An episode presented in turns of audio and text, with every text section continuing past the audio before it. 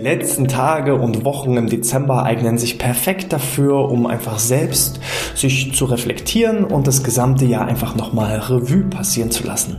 Und auch wir hier im BGM Podcast wollen das Ganze machen, zum einen mit eurer Unterstützung als auch ja, aus unserem eigenen Empfinden heraus. Heute haben wir Teil 1 von 4, in dem wir die beliebtesten Solo-Episoden von euch und auch unsere eigenen Lieblingsepisoden als auch die beliebtesten Interviews einfach nochmal neu aufrollen, weil nicht jeder von euch war von Anfang an mit dabei und ist vielleicht auch jetzt gerade erst neu im BGM Podcast mit eingestiegen und dementsprechend schauen wir einfach mal, was war denn tatsächlich heute in Teil 1 die beliebteste Episode des Jahres 2022. Wir haben dazu entsprechend die Downloadzahlen berücksichtigt, als auch die Aufrufe auf YouTube und auch so ein bisschen, wo ähm, gab es viel Feedback und entsprechende Resonanz und gewonnen hat in diesem Fall mit der beliebtesten Solo-Episode The Great Resignation. Warum droht uns eine Kündigungswelle? Und damit viel Spaß mit der Episode und ja, für alle, falls wir uns nicht nochmal sehen, frohe Weihnachten. Wie bin ich auf den Beitrag gekommen, auf die Idee gekommen für diesen Podcast? Es kommt aus dem aktuellen Heft des Personalmagazins, Ausgabe Februar, wo es auf dem Titelblatt noch heißt, die Zukunft der Arbeit wird grandios. Ähm, Im ja, im Heft selbst sind dann die Überschriften teilweise anderer Natur. Da heißt es The Great Resignation, die große Resignation. Und Geld allein macht nicht glücklich. Diese beiden Beiträge sind zu finden auf Seite 12 und 13. Und äh, darauf möchte ich mal so ein bisschen Bezug nehmen. Denn im Jahr 2021, vor allem im Zeitraum zwischen Mai bis September, gab es in Amerika die große Kündigungswelle. Wir waren so ein bisschen aus der allgemeinen Corona-Pandemie raus. Viele Arbeitnehmende sind aus dem Homeoffice so Stück für Stück wieder in die normalen Offices, in die normalen Büros gekommen und haben dann Folgendes festgestellt. Wenn du keine Probleme mit der Arbeit haben willst, dann solltest du einfach nicht zur Arbeit gehen. Ja, das bedeutet, auf einmal war ich wieder im direkten täglichen Kontakt mit meinen Kolleginnen und Kollegen, im direkten Kontakt mit meinen Vorgesetzten. Meine Aufgaben wurden wieder stärker kontrolliert und ähm, ja, an der einen oder anderen Stelle habe ich dann festgestellt, hm, Homeoffice war doch auch irgendwie schön. Man konnte so sein eigenes Ding machen, hatte seine eigenen Handlungs- und Entscheidungsspielräume und ähm, ja, man hatte vielleicht auch mal Zeit, über sich selbst zu reflektieren. Die Dinge, die ich jetzt tue, erfüllt mich das wirklich? Ist das so mein Purpose? Ist das meine Passion, die in mir brennt? Erfülle ich das mit meinem aktuellen Job? Bringt mich mein persönlicher Beruf mein Job auch wirklich weiter? Und das hat viele in Zweifel gebracht, was dazu geführt hat, dass rund 20 Millionen Amerikaner ihren Job hingeschmissen haben. Entweder um mal ein Sabbatjahr zu machen oder ihr eigenes Ding durchzuziehen, ihre eigene Company zu gründen oder um eben ja das Glück im nächsten Arbeitgeber zu finden. Und diesen Effekt, diese große Resignation, die spürt man jetzt so langsam auch in Deutschland. Ähm, in meinem Team hielt sich das bisher glücklicherweise in Grenzen, aber in meinem persönlichen Umfeld, da sind natürlich auch einige Unternehmer und wir betreuen ja auch etliche Unternehmen, da habe ich schon diese, diesen Effekt schon im vergangenen Jahr auch schon fast zeitgleich, Mai, September, ähm, spüren können. Viele haben sich beruflich verändert, haben ihren alten Job hingeschmissen, teilweise Jobs, die sie schon seit 10, 15 Jahren betreiben, um einfach nochmal sich so in ein letztes berufliches Abenteuer hineinzustürzen. Einfach, weil sie für sich mal selber eine gewisse Auszeit hatten mal selber sich zu reflektieren. Ist das, was ich wirklich tue, sinnstiftend? Macht es mir Spaß? Erfüllt, erfüllt es mich mit Freude? Oder ist es eher so, ja, das lästige und notwendige Übel, um seine Brötchen zu verdienen? Und das ist eben jetzt auch dieser Effekt, den man jetzt spürt. Die Gründe auch hier wurden mal analysiert. Neben Überlastung und mangelnder Wertschätzung und fehlender Flexibilität ist es vor allem das Streben nach Vereinbarkeit von Beruf und Familie und einer gesunden Work-Life-Balance, die dazu führt, dass viele Arbeitnehmer Arbeitnehmende jetzt Stück für Stück auch in Deutschland ihre Jobs hinwerfen. Im Zuge der Pandemie haben Mitarbeitende ihre Karriere und Priorität überdacht und das eigene Wohlergehen ist in den Vordergrund gerückt. Vor allem auch vielleicht diejenigen, die es mal gesundheitlich in den letzten ein, zwei Jahren getroffen hat. Dass man auf einmal seine eigene Sterblichkeit auch zu spüren bekommen hat. Und sich dann irgendwann fragt, hm, ist das, was ich tue, wirklich das, wenn ich irgendwann mal am Sterbebett liege, ja auch wirklich nicht bereue. So, und dann auf derselben Seite ähm, eine etwas andere Studie, aber die spielt genauso damit rein. Da ist die Überschrift Geld allein macht auch nicht glücklich oder Geld allein macht nicht glücklich. Der Verdienst spielt eine maßgebliche Rolle. Betrachtet man die monetären Aspekte der Arbeitszufriedenheit, fällt auf, dass die Zufriedenheit aber nicht nur mit einem höheren Verdienst steigt, sondern auch maßgeblich von relativen Vergleich mit den Kolleginnen und Kollegen abhängt. Kolleginnen und Kollegen abhängt. Das heißt, Geld ist erstmal natürlich eine gewisse Grundbasis, eine gewisse, ist erstmal wichtig für eine gewisse Grundzufriedenheit. Nage ich am Existenzminimum. Also mal anders zusammengefasst, habe ich kein Geld, dann drehen sich den ganzen Tag meine Gedanken, meine Probleme, meine Sorgen um das Thema Geld. Habe ich eine gewisse Grundbasis an Verdienst, an Einkommen, an Geld geschaffen, dann spielt das Thema Geld eine eher zu vernachlässigende Rolle. Dann sehe ich mich eher im Vergleich zu meinem direkten Umfeld. Als Mann, wie viel verdient meine Frau? Als Frau, wie viel verdient mein Mann? Wie viel verdienen meine Eltern? Wie viel verdienen meine Großeltern? Wie viel verdienen meine Kinder? Man setzt sich immer im direkten Vergleich sowohl im familiären Umfeld als auch in dem beruflichen Umfeld. Wenn ich natürlich sehe, Kollege A macht dieselbe Arbeit wie ich, und bekommt aber das Doppelte oder mehr oder weniger als ich, dann entsteht da eben eine etwas höhere Zufriedenheit oder niedrigere Zufriedenheit.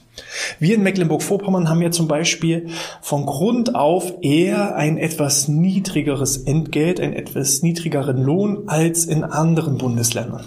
So, da wäre jetzt so diese Ost-West-Mentalität und Diskussion, die man jetzt hier aufrufen könnte. Aber ähm, viele geben sich eben mit dem auch zufrieden, was sie jetzt hier in MV bekommen, weil sie im Vergleich zu anderen in ihrem direkten Umfeld eben vergleichbare Verdienste haben. Obwohl sie vielleicht im Vergleich zu jemandem, der in München arbeitet oder in Stuttgart oder dergleichen eben höheres Entgelt für die vielleicht gleichen Arbeitsbedingungen und Arbeitsaufgaben bekommen. Man muss aber auch da immer sagen, das wäre jetzt so diese Ausrede. Wir haben eben auch dann dafür geringere Lebenshaltungskosten. Und dementsprechend vergleicht man sich immer. Und solange ich in diesem Vergleich gut, vergleichbar abschneide, bin ich zufrieden, was zumindest das Einkommen angeht. Und solange ich eben auch, ja, meine Grundbedürfnisse problemlos decken kann und nicht am Existenzminimum nage. Wenn also ein gewisser Haken rangemacht werden kann an das Thema Entgelt, Entlohnung, dann sind eben viele, viele andere weitere wichtige Faktoren wichtig. Und wenn ich diese berücksichtige, dann schütze ich mich auch automatisch vor dieser Kündigungswelle, die auf uns zurollt. So, also schauen wir mal rein. Hier wurde eben eine Studie auch dazu geführt, ähm, wer besser oder schlechter verdient als sein unmittelbares Umfeld, ist entweder zufriedener oder weniger zufrieden. Dabei kommt es gar nicht auf die absolute Höhe des Einkommensniveaus an. Durch einen höheren Verdienst lässt sich aber ein schlechtes Betriebsklima nicht ausgleichen. Und das ist so ein ganz, ganz, ganz wichtiger Punkt. Was nützt es, wenn du wirklich die ja, höchsten Löhne in deiner Branche und in deiner Region bezahlst, aber die Leute gar keinen Bock haben, auf Arbeit zu kommen, die Leute gar keinen Bock haben, im Team zu arbeiten, miteinander zu kommunizieren. Du kannst also mit Geld nicht jedes Problem lösen. Du musst das Thema Geld als Basis schaffen und dann im zweiten Schritt musst du dich eben um die anderen Themen kümmern. Und das finde ich ist in der aktuellen Generation, die so heranwächst und die nächste Generation, die kommt, da spielen einfach Dinge wie Vereinbarkeit von Familie und Beruf, Work-Life-Balance, tolle Teamstimmung, sinnstiftende Arbeit ein, einen wesentlich höheren Stellenwert. Wir gehen ja sogar immer mehr zum, in Richtung Minimalismus. Ne? Es muss nicht mehr ja, das Statussymbol der größten Wohnung und des größten Autos sein. Wir gehen immer mehr auf diese Share Economy, dass ich eher mein Auto, mein tolles Auto mit 25 anderen Leuten teile und mich dann darüber freue und eher nachhaltig, ökologisch nachhaltig auch arbeite ähm, und somit eben sinnstiftende Tätigkeiten mache. Das sind ein viel, viel größerer Punkt inzwischen, als allein das Geld. Mit Geld allein kann ich nicht die Probleme eben lösen. Die drohenden Kündigungswellen. So. Dies zeigt auch eine Studie der ETH Zürich. Danach beeinflussen interessante Aufgaben die Arbeitszufriedenheit am stärksten. Interessante Aufgaben. Wir versuchen zum Beispiel auch immer, die persönlichen Stärken und auch die Schwächen der Mitarbeitenden zu berücksichtigen. Wenn jemand also total kreativ, künstlerisch veranlagt ist, okay, dann kann er auch mal Aufgaben im Bereich des Designing machen. Wenn einer nicht unbedingt jetzt so der begnadeste Zahlen, Daten und Faktenmensch ist, ja, dann wird auch mal vielleicht die Aufgabe, eine Excel-Tabelle auszuwerten, nicht an den Kollegen übergeben, sondern jemand, der einfach Zahlen, Statistiken, Fakten liebt und dann darin voll und ganz aufgeht. Und so kann man eben auch mal schauen, was sind die persönlichen, persönlichen Stärken und Schwächen, was ist auch, was sind die beruflichen und privaten Ziele und kann man vielleicht auch die privaten Ziele mit den beruflichen Zielen koppeln. Ihr kennt ja die Katrin aus unserem ähm, Podcast, wo es darum ging, dass wir auch Vertriebsmitarbeiter suchen. Ähm, Katrin macht ihren Job super im Vertrieb. Ich weiß aber auch, wenn sie was anderes machen könnte, dann würde sie vielleicht auch mal was anderes machen. Andererseits weiß ich auch, dass Katrin den großen Wunsch hat, mal so eine Art Sabbatjahr zu machen, mal auszusteigen, vielleicht mal ein Jahr nach Bali oder wo auch immer. Und den Job im Vertrieb, den kann sie eigentlich jederzeit an jedem Ort machen, erledigen. Sie weiß, wie das funktioniert und ob sie jetzt im Homeoffice oder im Büro sitzt oder ähm, ja, auf Bali am Strand. Sie kann sich auch da diesen privaten Wunsch, dieses private Ziel mit ihren beruflichen Zielen koppeln. Und auf einmal ist der vielleicht nicht, ja, ihr Job, der auf einer Skala von eins bis zehn vielleicht eher eine acht ist, könnte dann auf einmal eine neun oder zehn werden. Und auf einmal liebt sie ihren Job doch wieder, weil es eben einfach diese Vereinbarkeit von beruflichen und privaten Zielen ergibt. Ne? Und so muss man einfach gucken, was hat jeder einzelne Mitarbeitende für Stärken, für Schwächen, für Wünsche, für Ziele, für Bedürfnisse und dementsprechend sollten dann auch die Arbeitsprozesse nach den individuellen Vorlieben, so wie es möglich ist, angepasst werden. So. Ebenfalls wichtig sind eine gute Kommunikation innerhalb des Unternehmens, das Vorgesetztenverhalten, Weiterbildungs- und Karrieremöglichkeiten sowie die Arbeitsatmosphäre insgesamt. Und all diese Ziele, all diese Dinge, Viele denken ja immer noch, betriebliches Gesundheitsmanagement ist mal der Rückenkurs oder mal eine Yogastunde oder der Obstkorb. Nein, es geht um viel, viel, viel mehr Dinge. Du kannst den tollsten und ähm, perfektesten Entspannungskurs der Welt besuchen im Rahmen deines BGFs. Wenn dein Chef ein Arschloch ist, wenn deine Kolleginnen und Kollegen ja, einfach zu dir blöd sind, dann wirst du früher oder später psychisch krank. Und darum geht es. Es muss eine gute Kommunikation herrschen, eine gute Arbeitsatmosphäre, Spaß auch mal bei der Arbeit. Und das spüren auch automatisch die Kunden. Und ganz ehrlich, mit wem will ich denn zusammenarbeiten? Jemand, der durch die Tür kommt und schon miesepetrig ist oder jemand, der, wo ich mich einfach nach dem persönlichen Treffen mit ihm viel, viel besser fühle, energetisierter fühle als davor. Und dann mache ich das doch gerne und habe da Spaß dabei. So, und wenn ich das verkörpere als Vorgesetzter, dann wirkt sich das automatisch auf meine Mitarbeitenden aus.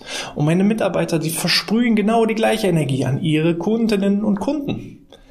Die haben dann genauso begeisterte Mitarbeitende. Und so ist das so ein Effekt, der automatisch positiv wird. Das führt dann auch automatisch, das ist Spannende, zu Weiterempfehlungen, zu immer mehr Nachfrage, zu steigenden Umsätzen, zu steigenden Löhnen. Das ist halt automatisch so ein Prozess. Sein, tun, haben. Erst musst du jemand von deiner Persönlichkeit sein, um dann die richtigen Dinge zu tun und dann wirst du automatisch haben. Schaffe Mehrwerte für andere und die Werte fließen dir automatisch zurück. Das, was wir machen, ist eine Dienstleistung. Wir müssen dienen. Und wenn wir gut dienen, dann werden wir auch für unsere Leistung entsprechend entlohnt. Und das ist so ein Ablauf, den muss man einfach mal in der gesamten ja, Unternehmensculture und in der Unternehmenskultur leben. Und das kann ich nicht nur mit Geld regeln. Die Zufriedenheit mit der Bezahlung hat noch einen begrenzten Einfluss auf die generelle Jobzufriedenheit. Die Schweizer Studienautoren fanden keine Anhaltspunkte für die These, dass sich die Unzufriedenheit der Arbeitnehmer mit schlechten Arbeitsbedingungen durch eine höhere Entlohnung kompensieren lassen. Das heißt, ist dein Betriebsklima doof? Ist deine Stimmung doof? Haben deine Mitarbeiter eigentlich keine Motivation mehr auf den Job, den sie tun, weil sie nicht die richtigen Dinge tun, dann kannst du zahlen, was du möchtest. Das wird von den Mitarbeitenden lediglich als Schmerzensgeld empfunden und führt nicht zu einer höheren Arbeitszufriedenheit. Auch ich kenne Unternehmen, die deutlich mehr bezahlen als wir. Auch ich bin mir vollkommen bewusst, dass es deutlich höhere Löhne gibt in anderen Branchen, in anderen, bei anderen Unternehmen. Aber das, was wir tun, macht unheimlich viel Spaß, ist eine tolle Teamstimmung, ähm, schafft eben Arbeitszufriedenheit. Und dann steht der einzelne Mitarbeiter wirklich da und überlegt, entweder oder. Und zumindest in meinem Team ist es so, die meisten entscheiden sich für die Variante Arbeitszufriedenheit, sinnstiftende Arbeit. In einem tollen Team, in einer tollen Atmosphäre. Und dann im zweiten Schritt, Stück für Stück, werden die Löhne angehoben, angehoben, angehoben, weil bessere Dienstleistungen passieren, weil bessere Leistungen verkauft werden, weil die Weiterempfehlung da ist. Das ist ein automatischer Prozess. Das ist praktisch eine hohe Entlohnung mit hohen Gehältern, ist ein Abfallprodukt von allen vorherigen Dingen. So, und das müssen aus meiner Sicht einige Unternehmen noch verstehen lernen, wo vor allem der Mitarbeitende lediglich als austauschbare Ressource angesehen wird. Ja, wo der Mitarbeiter nur eine Zahl ist. Wo es kein familiäres, freundschaftliches, kollegiales Umfeld gibt. Das sind Riesenprobleme. Und vor allem, wenn auch so Generationen aufeinanderprallen, führt das zu wahnsinnigen Diskussionen. Weil die etwas jüngere Generation, die wünschen sich eben dieses familiäre Miteinander Sinnstiftende, während vor allem teilweise in der älteren Generation eben eher noch der Sinn ist, Arbeit ist Arbeit und muss erledigt werden. Wie sieht das in deinem Unternehmen aus? Gib mir gerne ein Feedback. Schreib mir dazu eine E-Mail an info@outness.de. Ähm, wie hältst du das? Wie, wie bist du, welche Ansichten hast du dahingehend? Ne? Wie ist es vielleicht in deiner Organisation? Wird da Schmerzensgeld bezahlt? Und die Teamstimmung und Zufriedenheit ist, ja, leidet aber auch darunter, weil es vielleicht auch Ungleichheiten gibt. Ja, auch das ist ja ein wichtiger Punkt, wenn hohe Diskrepanzen herrschen zwischen Mitarbeiter A und B, die dieselbe Tätigkeit tun und unterschiedlich verdienen. Gib mir da mal ein Feedback. Wie sieht das da bei euch aus? Hast du vielleicht ähnliche Erfahrungen wie ich gemacht? Droht auch dir vielleicht eine riesige Kündigungswelle oder merkst du davon überhaupt nichts? Gib mir da einfach ein Feedback. Entweder halt per E-Mail an info.outness.de oder alternativ als 5-Sterne-Bewertung in äh, iTunes oder in der Apple Podcast App einfach 5 Sterne abgeben für den Podcast und dann kannst du auch da gleich noch einen kurzen Kommentar darunter geben. Ich lese alle Kommentare, freue mich über jegliches Feedback und wünsche dir alles Gute. Wenn wir dich irgendwie unterstützen können beim Aufbau deines eigenen BGMs, dann buche dir dein persönliches und kostenfreies 30-minütiges Strategiegespräch. Den Link findest du entsprechend in der Podcast-Beschreibung oder Videobeschreibung. In diesem Sinne, ich wünsche dir alles Gute, bleib gesund und sportfrei.